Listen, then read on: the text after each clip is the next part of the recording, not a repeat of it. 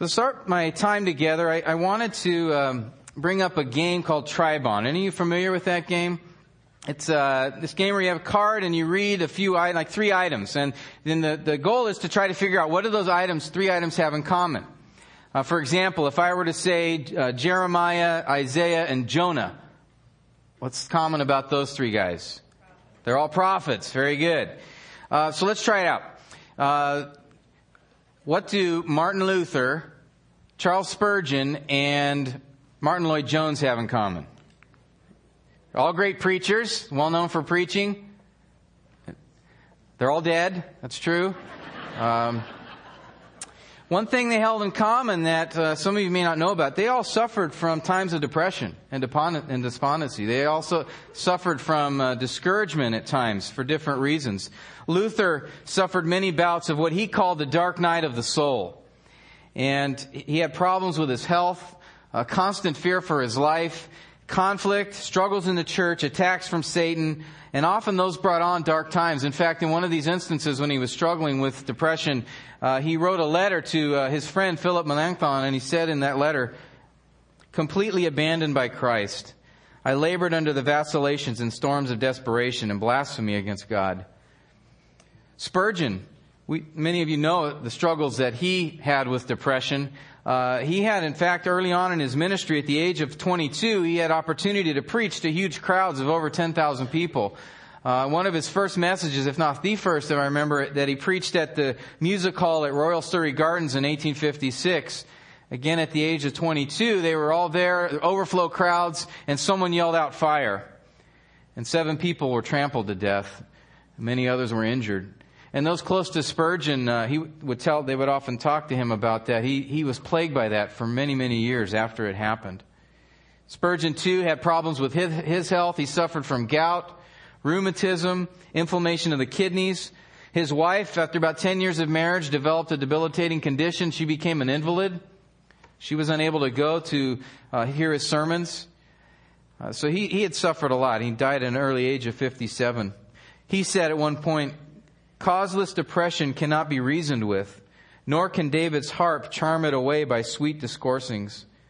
Might as well fight with the mist as with this shapeless, undefinable, yet all beclouding hopelessness.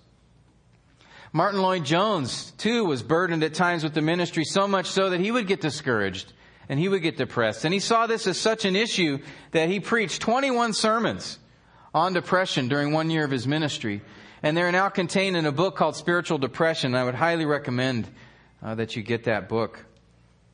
If these great men of faith who knew God, they knew their Bibles, they're very mature in the Lord, if these guys could struggle with depression and discouragement, none of us are immune to it either. This morning I wanted to spend a few moments talking about this because uh, I remember my first year of ministry here. I had more days of uh, discouragement and being down than any other year of my life. Things happened that I, I did not anticipate, which is a reminder to be praying for your elders, would you?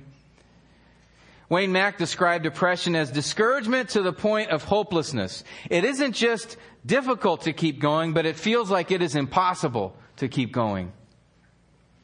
And I felt burdened to address this topic this morning because I know personally some of you are having some significant struggles in your life or have had.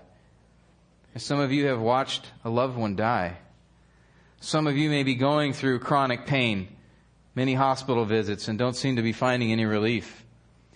Some of you may have a disability or you're caring for someone with a disability. Some of you may have been battling a sin and it's just not going away. It keeps coming back. You're struggling with that. Some of you perhaps have been betrayed by someone close to you. Some of you maybe have a marriage. There's a lot of struggles. Wayward children. Maybe you've been out of work for a while. You know, these are all situations, and I could go through a whole list of many more that, that can bring us down. That can bring us to feel discouraged. That can make us wonder what's going on here. Any of these trials can be overwhelming. I remember a couple that I knew in high school. They had been high school sweethearts. They'd been dating from their freshman year. Uh, they'd been together all the time. Anytime you're on campus, you would see them together. And this couple, uh, their senior year, our senior year, uh, the, the girlfriend decided that she didn't want to have anything to do with him anymore. And despite his numerous pleas, they broke off their relationship. She broke it off.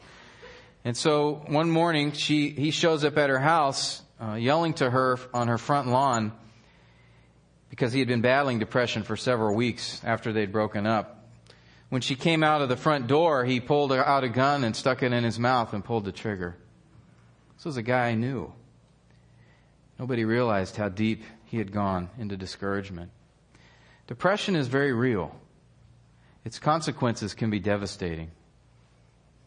We need to talk about it.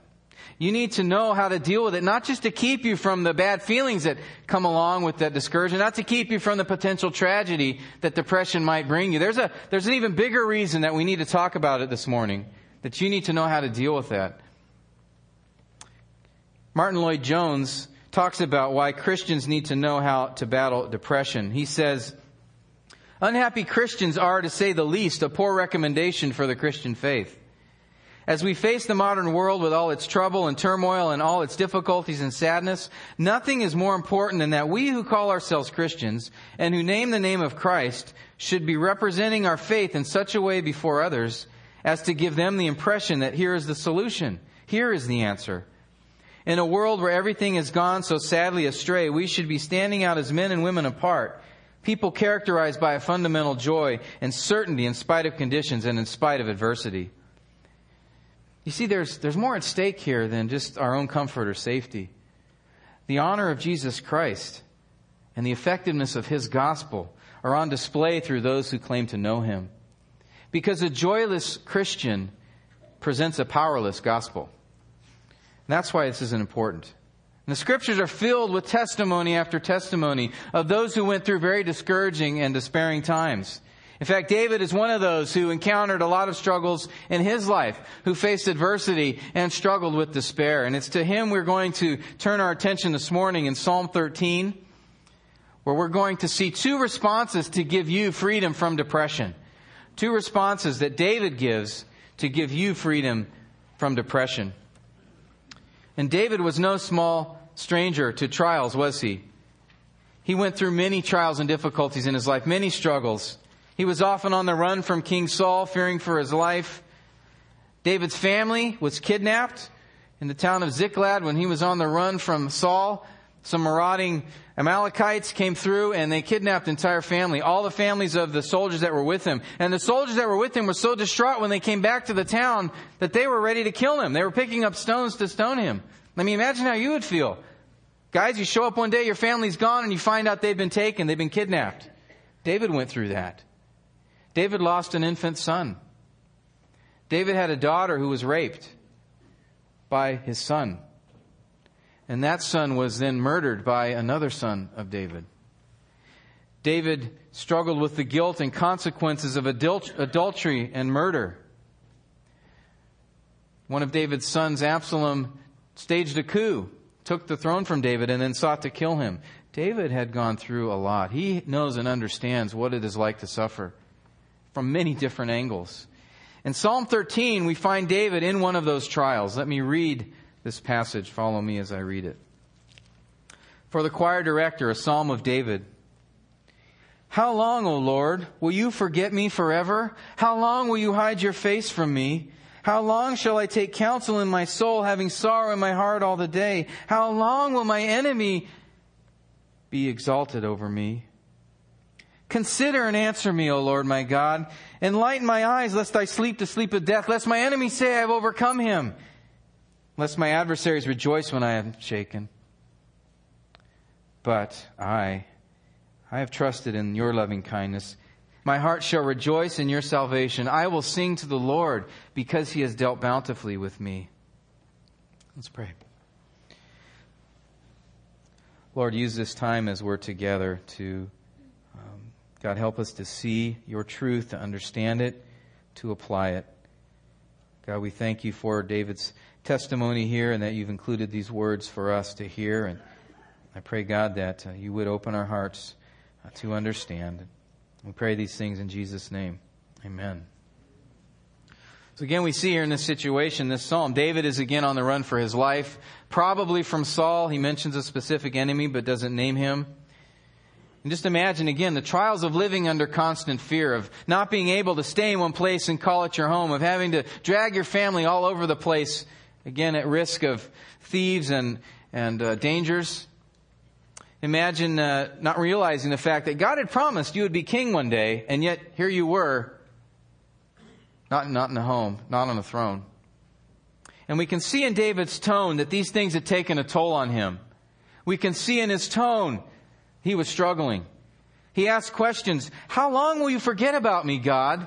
Forever? How long will you ignore me? How long will the only voice I hear be my own?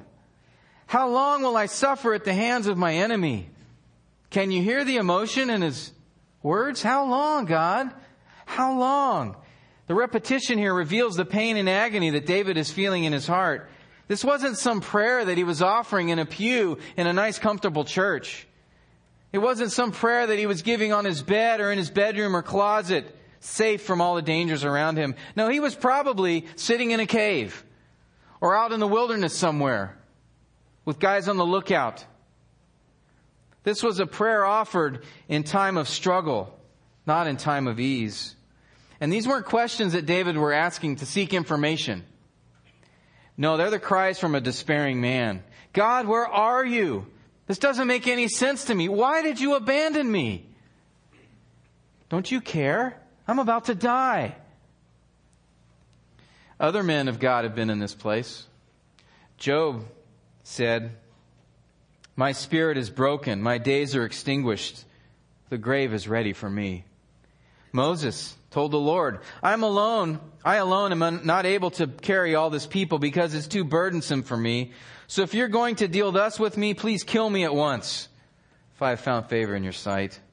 Elijah, remember, he was on the run from Queen Jezebel at one point in his life. She wanted to take him out. So he goes into the wilderness, sits under the tree, and this is what he tells God. It is enough, O Lord, take my life, for I'm not better than my fathers. Paul himself said in 2 Corinthians 1, For we do not want you to be unaware, brethren, of our affliction which came to us in Asia that we were burdened excessively beyond our strength so that we despaired even of life. All these men were great saints of the Lord and they struggled to the point where they felt like dying, even asking God, just take me, take me out. Paul himself, who went through a lot, said he despaired even of life. You ever been there? You ever felt like God was ignoring you? You ever felt like He brought situations in your life that you just don't understand? Why is God? I'm His child. Why is He continuing to have me go through this? This hurts, God. Aren't you listening? Can't you hear me? In trouble, you pray for relief, but all you hear back is silence. A silence so deafening that it drowns out every thought but this one. God isn't listening to me. And the question isn't whether you're going to face these trials question isn't whether you're going to feel abandoned or not. No, that's likely going to happen. The question is, what are you going to do when those times come? How are you going to respond to them? How will you deal with them? Will you give in to those feelings and that discouragement and slide down the, the funnel of despair, end up in the pit of depression? Well, David's own experience here shows us two ways to climb out of that pit. He gives us two responses that will give you freedom from depression. And the first response is found in verses 1 to 4. And it has to do with the activity, what David is doing right now. Those first four verses, he is talking to somebody. He's not talking to his friends, his fellow soldiers. He's not talking to his family or even to his enemies. Who is he talking to here? Help me out. Who is he talking to? To God, that's right. He's talking to the Lord. He's bearing his concerns before him. David teaches us that the first response to give you freedom from your struggles, your depression, your discouragement is pray to God. Yes, I know it sounds simple, but that is true. Prayer.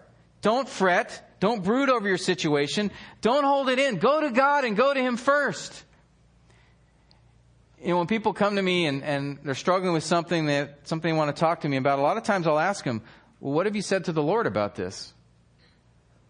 Because sometimes people say, um, well, nothing. Well, don't expect a human to be able to help you when God's the only one that can. And I'm not saying don't go to people, but go to God first. Go to him first, even if you don't feel like he is there. Even if you don't feel like he's listening. Prayer should be our knee-jerk reaction to everything. Pray without ceasing, right? When young Daniel was brought news that he was going to be killed by the king because the king was unhappy, the wise men did not interpret his dream. So he said, well, forget all of them. Kill them all. Daniel, what he does, he gathers his friends and they don't commiserate with one another. They don't try to figure out a plan to get out of it. What do they do?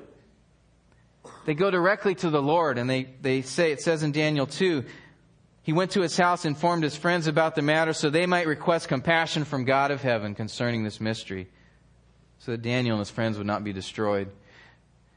Hezekiah had the same strategy when he faced impending doom from the Assyrian army who'd been going through the land, wiping out every town. An army of 185,000 stood at the gates of Jerusalem just about, ready to tear it apart. The king of Assyria was sending messengers and notes to Hezekiah saying, surrender or die. And so what does Hezekiah do? Immediately, he takes that letter that was given to him. He runs to the temple of the Lord. He lays it out before God and says, look at this, God. What are you going to do about it? We need you to help. Hezekiah went to him immediately. That was his first response. He didn't consult with his advisors. He didn't try to locate an ally that was going to bail him out. He went to God. And that's what David is doing here in this psalm. He knew that God was the only one that could bring comfort and security and deliverance. And even though God seemed far away, David ran to him anyway. This is the first step to freedom from despair. Run to God. Don't let your feelings stop you. Pour out your heart before Him. And even if your prayers seem like they're bouncing off of the ceiling, what you need to do is pound that ceiling harder. Don't give in. And David demonstrates here in his prayer two characteristics of prayer. He prayed honestly, and David prayed fervently. David asks some pretty direct questions of God, doesn't he? He begins with, How can you keep forgetting me, God? And he wasn't talking here about God's memory. No, this word here, forget, has the idea of, of, of not neglecting, of showing care for. David said, You don't care about me anymore? David thinks God has hidden himself from him. He's not on the throne as God promised. He's running for his life. Obviously, God's not around anywhere if this is happening to me. David then asks the Lord how long he will be left to take counsel of his soul, or literally to, to lay or put down counsel or advice in his own soul. And the picture here is like a, the soul is a storeroom, and David is making these plans and thoughts, trying to figure a way out, and he keeps basically throwing them into the storehouse because they're useless, they're failing. He's on and on, continually trying to figure how to get out of this. Day and night, he keeps thinking about it, but God continues to remain silent. David pleads, how long will his enemy have the upper hand? You know, the more he, as he thinks about these problems, the more depressed he gets. The walls are closing in on David. There's no relief. God is nowhere to be found. David is weary and in despair. One man said, a week within prison walls is longer than a month at liberty. And that's how David felt. And though he feels the nearness of death, what does he do? He prays. Though he feels like God is not around, he still goes to him. And David's prayer here is, is brutally honest. It's almost brazen. It's, it's, you know, I think if any of us were there with him in the cave or wherever he was, he's offering these prayers and listening to him, I think we would be doing this. Just to slide over, waiting for the lightning bolt to come. Because David did not pull any punches with God. He told him exactly how he felt, and he didn't put on any flowery speech or put on an act, or Jack likes to call it the King James mode, where you go, Oh, our Father, thou, you know, and all this kind of speech. David doesn't do that here. He's real here. He's genuine. And this is the case for many in Scripture who have felt abandoned, who felt like God has left them and they're discouraged and despairing. Habakkuk in Habakkuk 1 cried out, How long, O Lord, will you, will I call you for help and will you not hear? I cry out to you violence, yet you do not save. Asaph, who was a temple worship leader, said in Psalm 79, We've become a reproach to our neighbors, a scoffing and derision to those around us. How long, O Lord, will you be angry forever? Will your jealousy burn like fire? The author of Psalm 88, Heman, he said this, Oh Lord, why do you reject my soul? Why do you hide your face from me? I was afflicted and about to die from my youth on. I suffer your terrors. I am overcome. Your burning anger has passed over me. Your terrors have destroyed me. They have surrounded me like water all day long. C.S. Lewis lost his wife to cancer. He went to the Lord and called out for comfort, but he perceived no reply.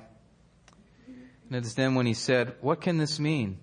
Why is God so present a commander in our time of prosperity and so an absent a help in time of trouble? You see, these prayers are from real people looking for real answers, suffering from real problems. And when I say to pray honestly, I'm not talking about irreverent prayer. I'm not saying that we have a license to just vent our anger, to impugn God. But let your prayers to Him be from the heart. Let your prayers to Him be as a despairing child who's seeking answers from a Heavenly Father. And He will listen. He will listen. No matter how you feel, God hears. Didn't Jesus Himself say, My God, my God, why have you forsaken me? And let's consider David's questions for a moment. How theologically accurate were these? Does God forget? Does God hide himself? Oh, here he comes again.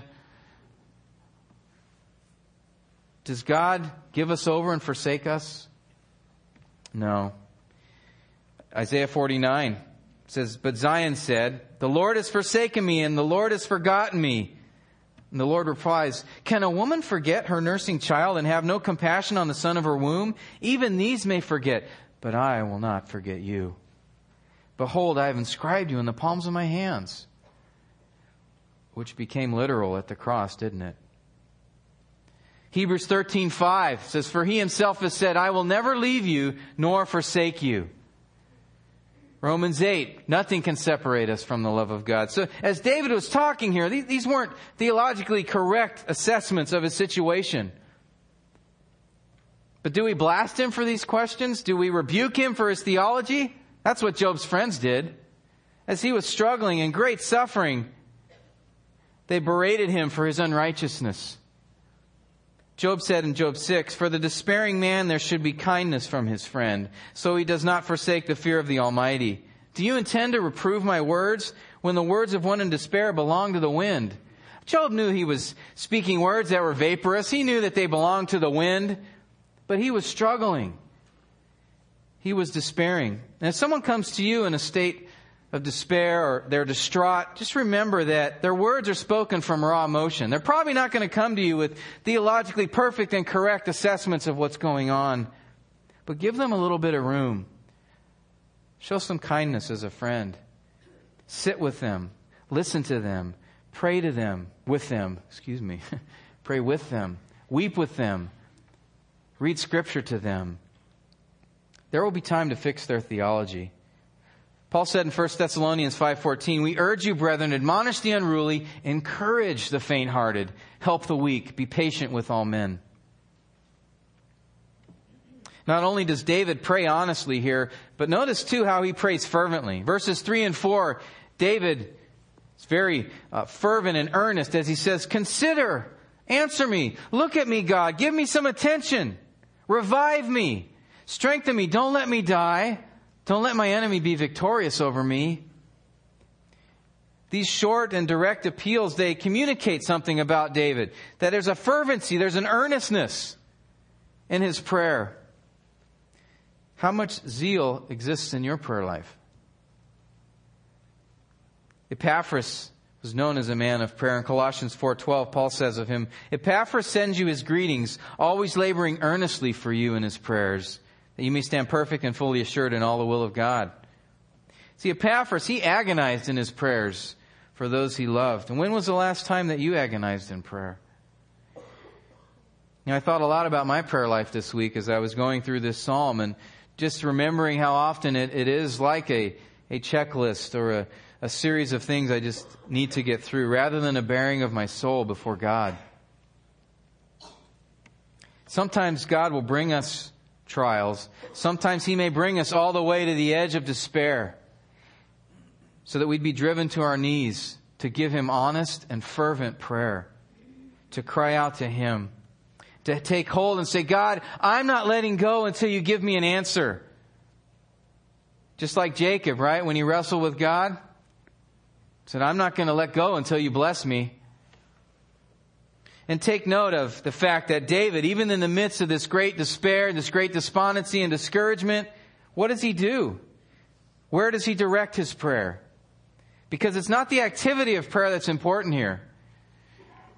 I'll explain that in a minute. I remember when 9-11 hit. Do you remember seeing all the newscasts and the signs and everything? How much prayer was talked about at that time? I remember seeing several newscasters say, well, they're in our prayers, or we need to pray. But it was this vague notion. There wasn't specificity there. There's something we need to remember about that. It's not just praying. We need to clarify something. Praying to Vishnu isn't going to change anything. Praying to Mary or Peter or any other saint is not going to help. Praying to Muhammad or Allah, Reverend Moon, Wall Street, Mother Nature, or God as you understand Him to be, it's not going to help. Nothing will change. Let me say this carefully. Prayer does not change things. God, through prayer, changes things. The one triune God, the God and Father of our Lord Jesus Christ, who created everything, who created you, who's sustaining you even now. He's the only one we can go to for prayer. He's the only one that can help us ultimately. So you need to keep crying out. Don't let go. God, I'm not letting go until you answer. And it may be a while. You may have to be holding for a long time. God doesn't promise anything in regards to timing. But what he does do is he promises, you're his children. He's listening. He's waiting for a reason. Don't give up. We need to pray, but pray to the one true God. Jesus said in Matthew 6, when you're praying, do not use meaningless repetition as the Gentiles do, for they suppose they will be heard for their many words. So do not be like them, for your Father knows what you need before you ask Him. Pray then in this way, Our Father who art in heaven, hallowed be your name. Right? It wasn't the fact that the Gentiles weren't praying that was the problem. The fact is that they weren't praying to the one true God. And that prayer to God needs to be fervent, whether you think He's listening or not. Job went through, again, the greatest distresses imaginable. And think about this for a minute, right? He's lost his family. He's lost all of his possessions. He's lost his health. He's sitting on this, this uh, ash heap sore and miserable. His friends are there berating him about how unrighteous he must be. And God put you here because you're a wicked man, Job. Just put yourself in that situation. Sitting on that pile, this is what Job says. Though he slay me, I will hope in him. Nevertheless, I will argue my ways before him. Brothers and sisters, again, do not give up. Don't let go of God till he answers. In verse 3, David says, Enlighten my eyes lest I die. And this is a picture, this uh, phrase, enlighten my eyes, is, uh, is uh, really he's saying, strengthen me, give me life, give me vitality. His eyes were glazing over, he was close to death. 1 Samuel 14 has this phrase when uh, Jonathan, the son of Saul, went and gathered some honey after a battle. And it says there in 1 Samuel 14 that his eyes brightened, that his eyes were enlightened. David's saying here, Revive me, God. Strengthen me, or I die. I'm at the end of my rope. I can vividly remember a time in my life where I had great, some great trials that were going on all at the same time, and I felt alone. I was alone. I was in despair. My heart was broken. You've been to a point where you just don't think you can take it anymore. And I remember one night in particular, just crying out to God. I couldn't do anything. God had to do it. He had to fix my situation. I had nowhere else to go. I had no one else to cry out to. And I remember that night, just, I didn't have a lot to say. but just, God help. God help me. And then I had to wait. And I had to wait. That's where David is at at the end of verse 4. He's poured out his heart before the Lord. He has talked about his discouragement and his trouble. He's asked God these questions. He feels alone and abandoned. And then after verse 4, we don't get any response from God. We don't see any change in his circumstances. In fact, nothing's changed from the beginning of the psalm to the end of verse 4. But David changes. David in his faith had bared his soul out before the Lord, beseeching for help. And if he had quit talking to God here, if he had stopped there and just said, oh well, he's not doing anything about it, it would have been an end, that would have been the end of David. But David takes the next step. It's a very important one. He quits letting his feelings do the talking here. He stops trying to come up with his own plans to get him out of trouble. He stops plotting and scheming and dwelling on and thinking about it. He had talked to God and now he was going to let God talk to him. In these last two verses, we see the second response to gain freedom from depression is to preach to yourself. Preach to yourself. David says in verse 5, But I have trusted in your loving kindness. My heart shall rejoice in your salvation. I will sing to the Lord because he has dealt bountifully with me. And verse 5 here is, is really key. That first phrase that he gives, it, it's an emphatic statement. That word but in Hebrew, it's really, but I, I myself. He draws a hard line. He makes a sharp contrast from what he was saying just before to what he's going to say now. David, it's almost like he catches himself in the moment. He realizes he's been listening constantly to his feelings. He recognizes where that has brought him. And it's almost like he, he grabs himself and takes himself aside and says, David, we need to talk. David, you need to remember some things here. Don't get stuck on how you feel. You need to focus on what's real. Direct your attention to truth. And as David preaches truth to himself in verses 5 to 6, we can see him moving from hopelessness to hopefulness. We see him moving from depression to delight. And as Spurgeon says, from sighing to singing. In reflecting on Psalm 42, Martyn Lloyd-Jones has these wise words. He says, have you realized that most of your unhappiness in life is due to the fact that you are listening to yourself instead of talking to yourself? Take those thoughts that come to you in the moment you wake up in the morning. You've not originated them, but they start talking to you. They bring back the problems of yesterday. The main art in the matter of spiritual living is to know how to handle yourself. You have to take yourself in hand. You have to address yourself, preach to yourself, question yourself. You must say to your soul, why are you cast down?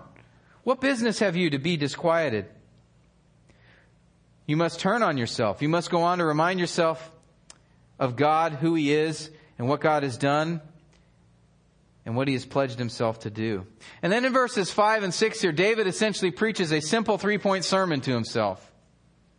And it's instructive for us in those times of depression, those times of discouragement. These three points that he brings up are critical for us to consider. And his first point is simply this preach faith in God. That first statement that David gives in verse 5 is really key. In fact, it's the hinge on which this entire psalm turns. He says, I have trusted in your loving kindness. And trust here is the idea of security, confidence, to rely upon, to have hope in. Some of you here today may have given up hope. Some of you here may be struggling with discouragement or depression. And to keep you from succumbing to your feelings and falling into that hole, you have a choice. Will you trust God or not? It's a matter of faith.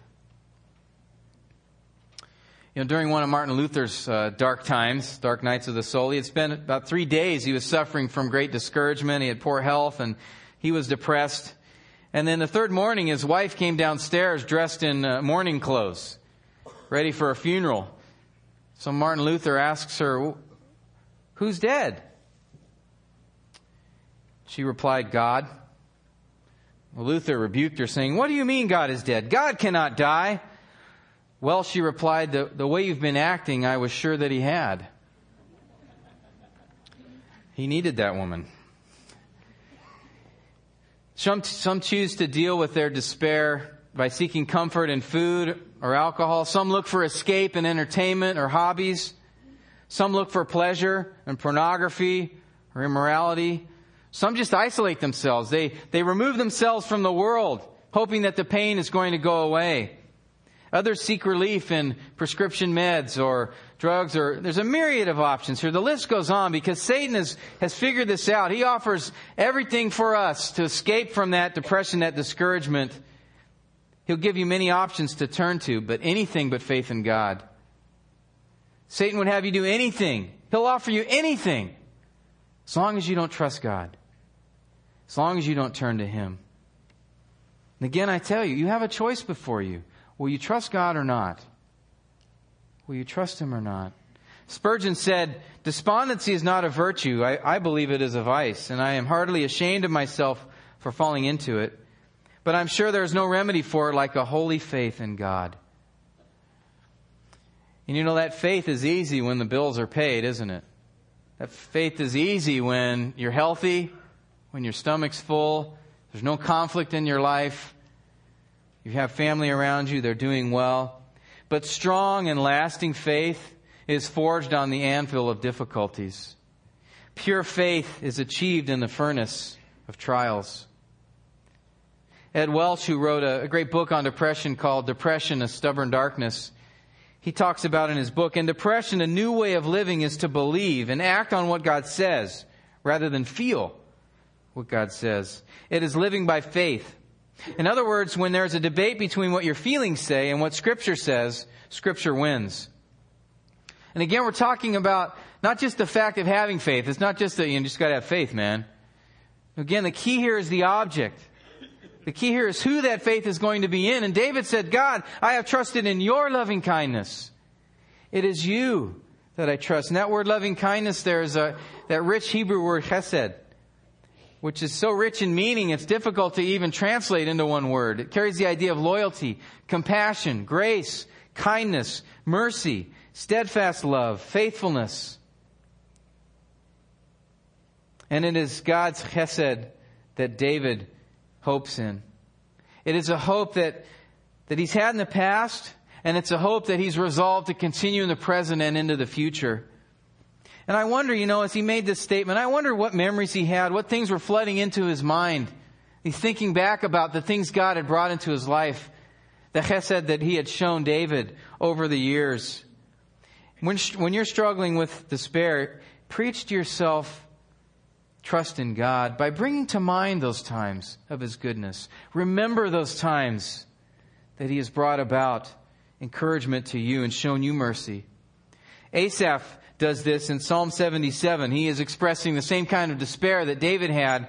And listen to him as he goes through a similar journey that we've seen in Psalm 13. Asaph says in verse 7, Will the Lord reject forever? Will he never be favorable again? Has his loving kindness ceased forever? Has his promise come to an end forever? Has God forgotten to be gracious? Or has he in his anger withdrawn his compassion? Then Asaph said, It is my grief that the right hand of the Most High has changed. So again, right? Honest, direct prayer, sharing the struggles that were on his heart. But like David, Asaph moves to begin to preach truth to himself. Notice what he says in verse 11. I shall remember the deeds of the Lord. Surely I will remember your wonders of old. I will meditate on all your work and muse on your deeds. Your way, O God, is holy. Notice I, that statement, that last that he gives, he's just reminded himself of things God had done in his life, things that God had done in the lives of his people. And it took him from that discouragement and the despair, those, those despairing questions that he had, and then he starts beginning to say, what is right. Your way, O God, is holy. What God is great like our God? You are the God who works wonders. You have made known your strength among the peoples. Turn to Lamentations 3 for a moment. I want us to see where Jeremiah does this. Jeremiah, if you remember, was the prophet that God had sent to the people of Israel just before their time of captivity for 70 years by Babylon. And God had given him the enviable task of going to tell the people what was going to happen to them and to suffer through their rejection, their lack of concern for God, and their hatred of Him.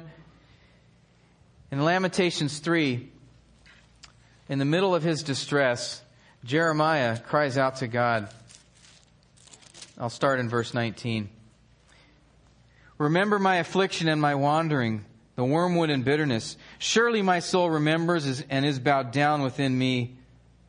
This I recall to my mind, therefore I have hope. The Lord's loving kindness indeed never ceases, for his compassions never fail. They are new every morning. Great is your faithfulness. The Lord is my portion, says my soul, therefore I have hope in Him. I love that passage.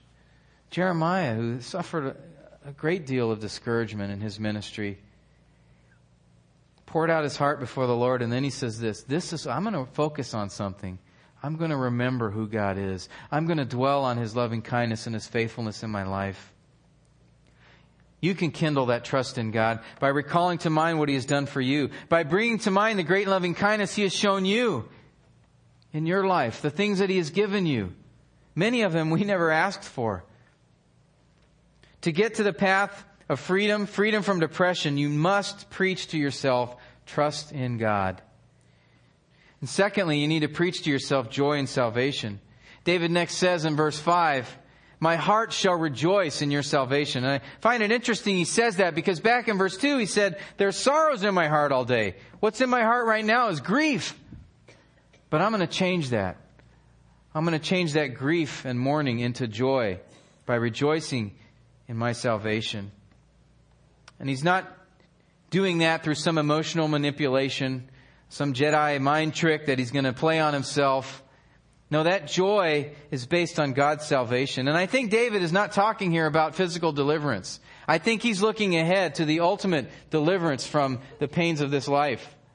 Because it, deliverance hadn't happened yet, and there was no guarantee that it would. I think David is focusing ahead. From a post-cross perspective, we would say, preach the gospel to yourself. Preach the full gospel to yourself in those times of despair. Consider the impact of the whole gospel. It isn't just a ticket to heaven, right? Is it? Oh, it's so much more. I mean, ponder this for just a moment. In the gospel, we have forgiveness. Ephesians 1, in him we have redemption through his blood, the forgiveness of our trespasses according to the riches of his grace. Remember too, in the gospel, we have Christ's righteousness given to us. God sees us as if we lived the perfect life of Jesus. Romans 5 says, For as through one man, one man's disobedience, the many were made sinners, even so through the obedience of the one, the many will be made righteous. In the gospel, we have future hope of eternal life. Just last week at Karen Van Teresa's funeral, we talked about 1 Peter 1, and she found such encouragement and hope in those words.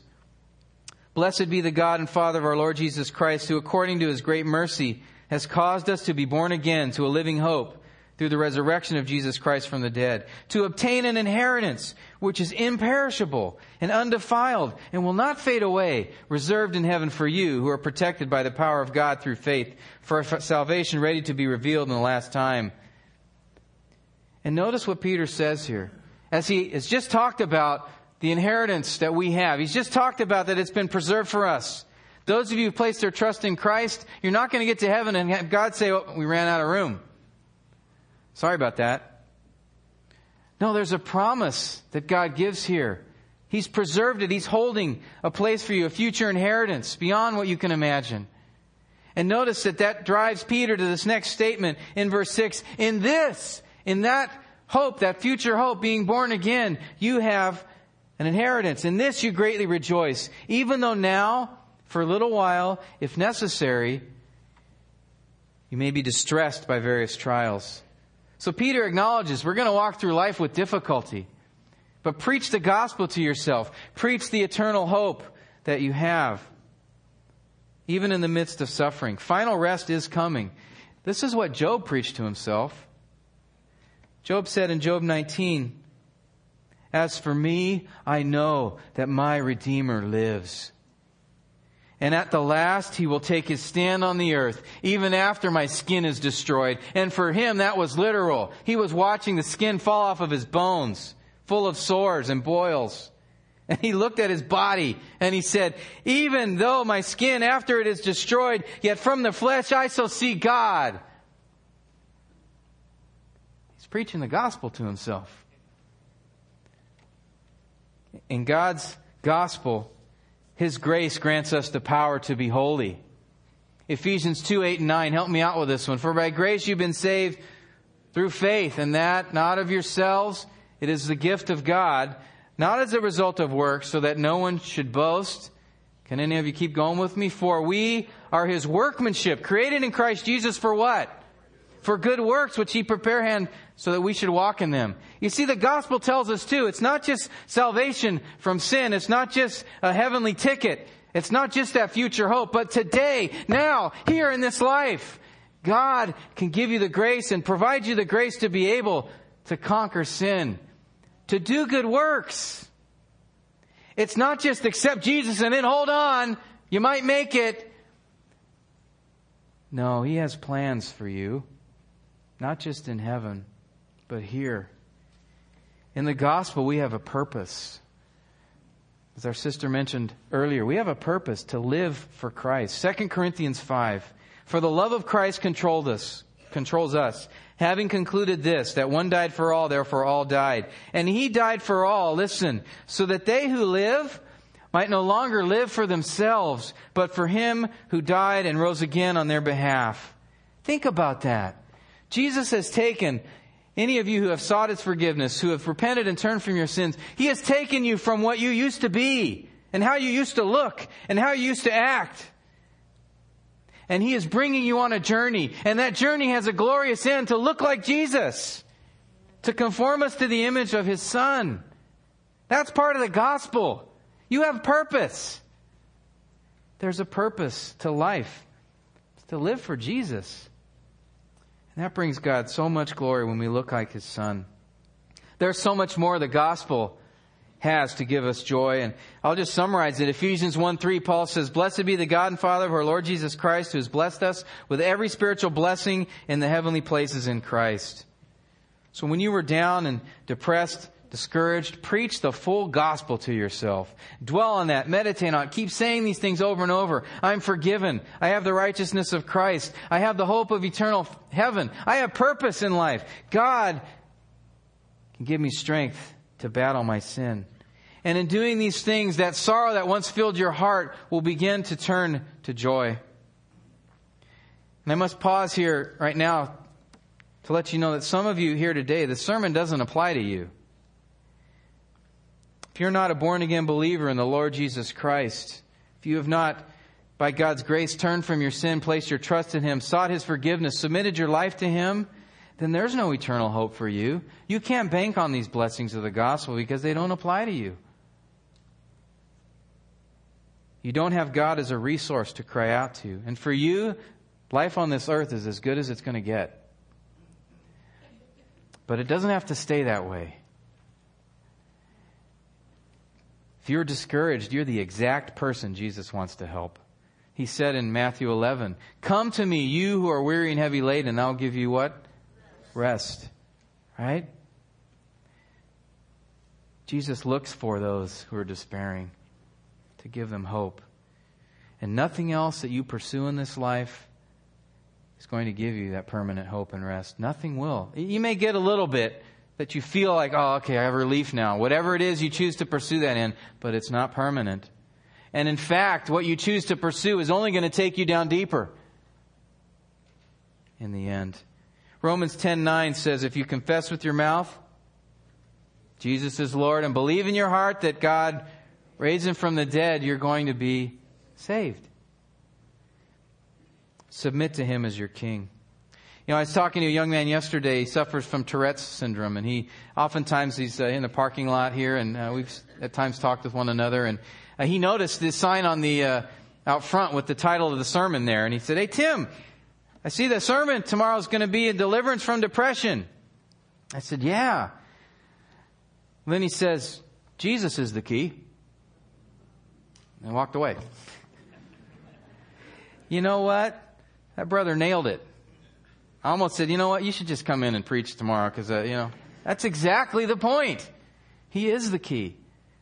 I think that great hymn says it well. Turn your eyes upon Jesus, look full in his wonderful face, and the things of this earth will grow strangely dim in the light of his glory and grace.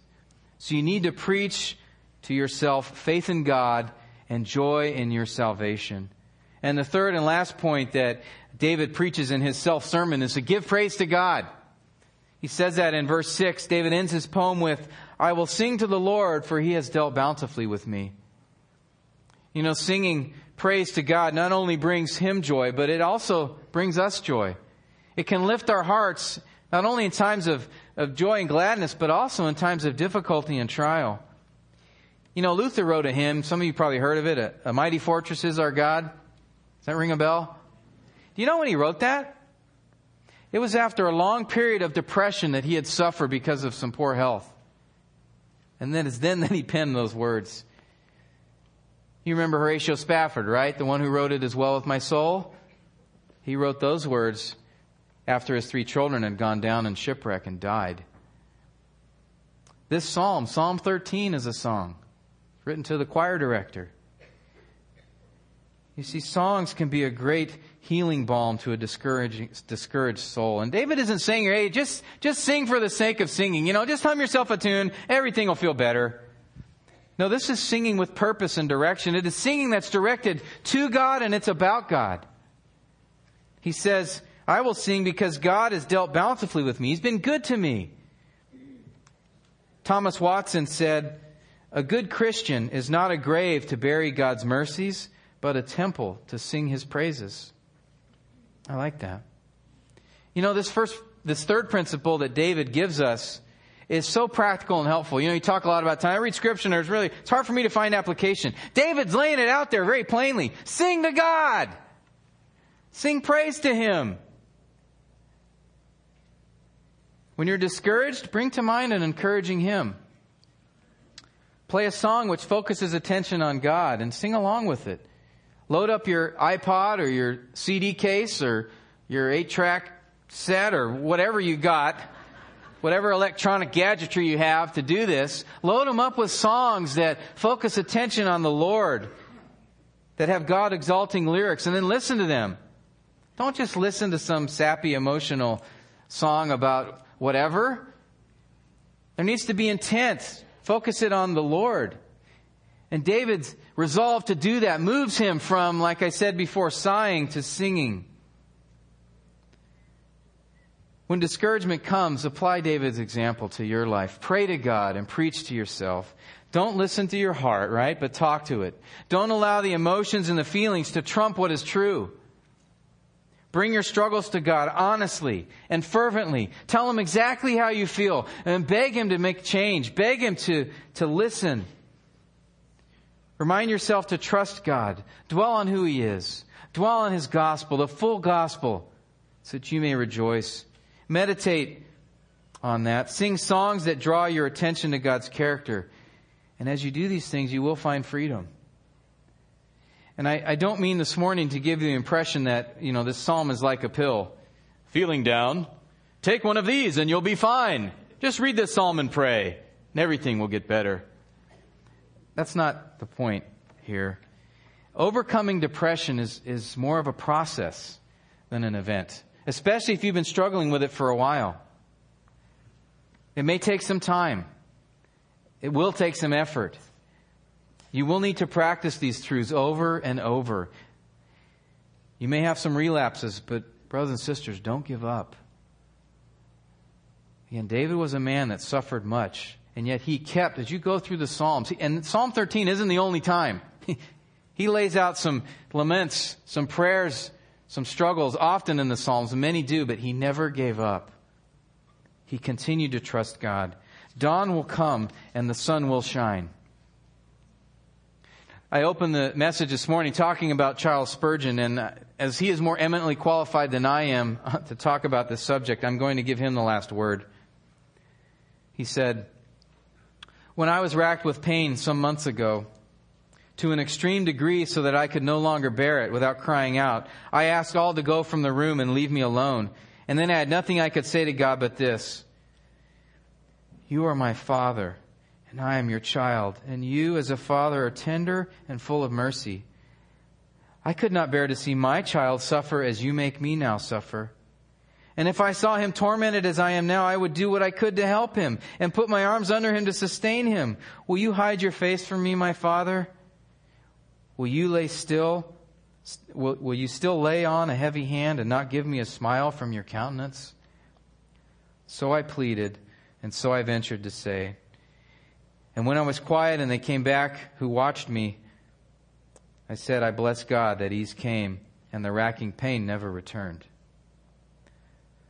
The winds of hell hath blown, the world its hate hath shown, yet it is not overthrown. Hallelujah for the cross. Hallelujah, it shall never suffer loss. Lord Jesus, seal this psalm within our hearts. Help us, God, to never lose hope in you. May we always trust you, even in those times, Lord. And Lord, we know they're going to come where we're going to feel abandoned, discouraged. We're going to feel that uh, you have forsaken us. And Lord, we know in our minds that that's not true, but God, there are those times where that's how we feel. Help us in those moments, God, to remember David's example, to pray to you fervently and honestly. And Lord, to preach to ourselves these wonderful truths from your word. Lord, help us to be memorizing your word now in the, the good times so that when those struggles come, it will flood back into our minds and your Holy Spirit can bring us the truths that we need to hear. Oh God, we thank you for your promise in Romans 8 that nothing will separate us from your love, that you'll never leave us nor forsake us. God, thank you. We pray in the name of our Savior. Amen.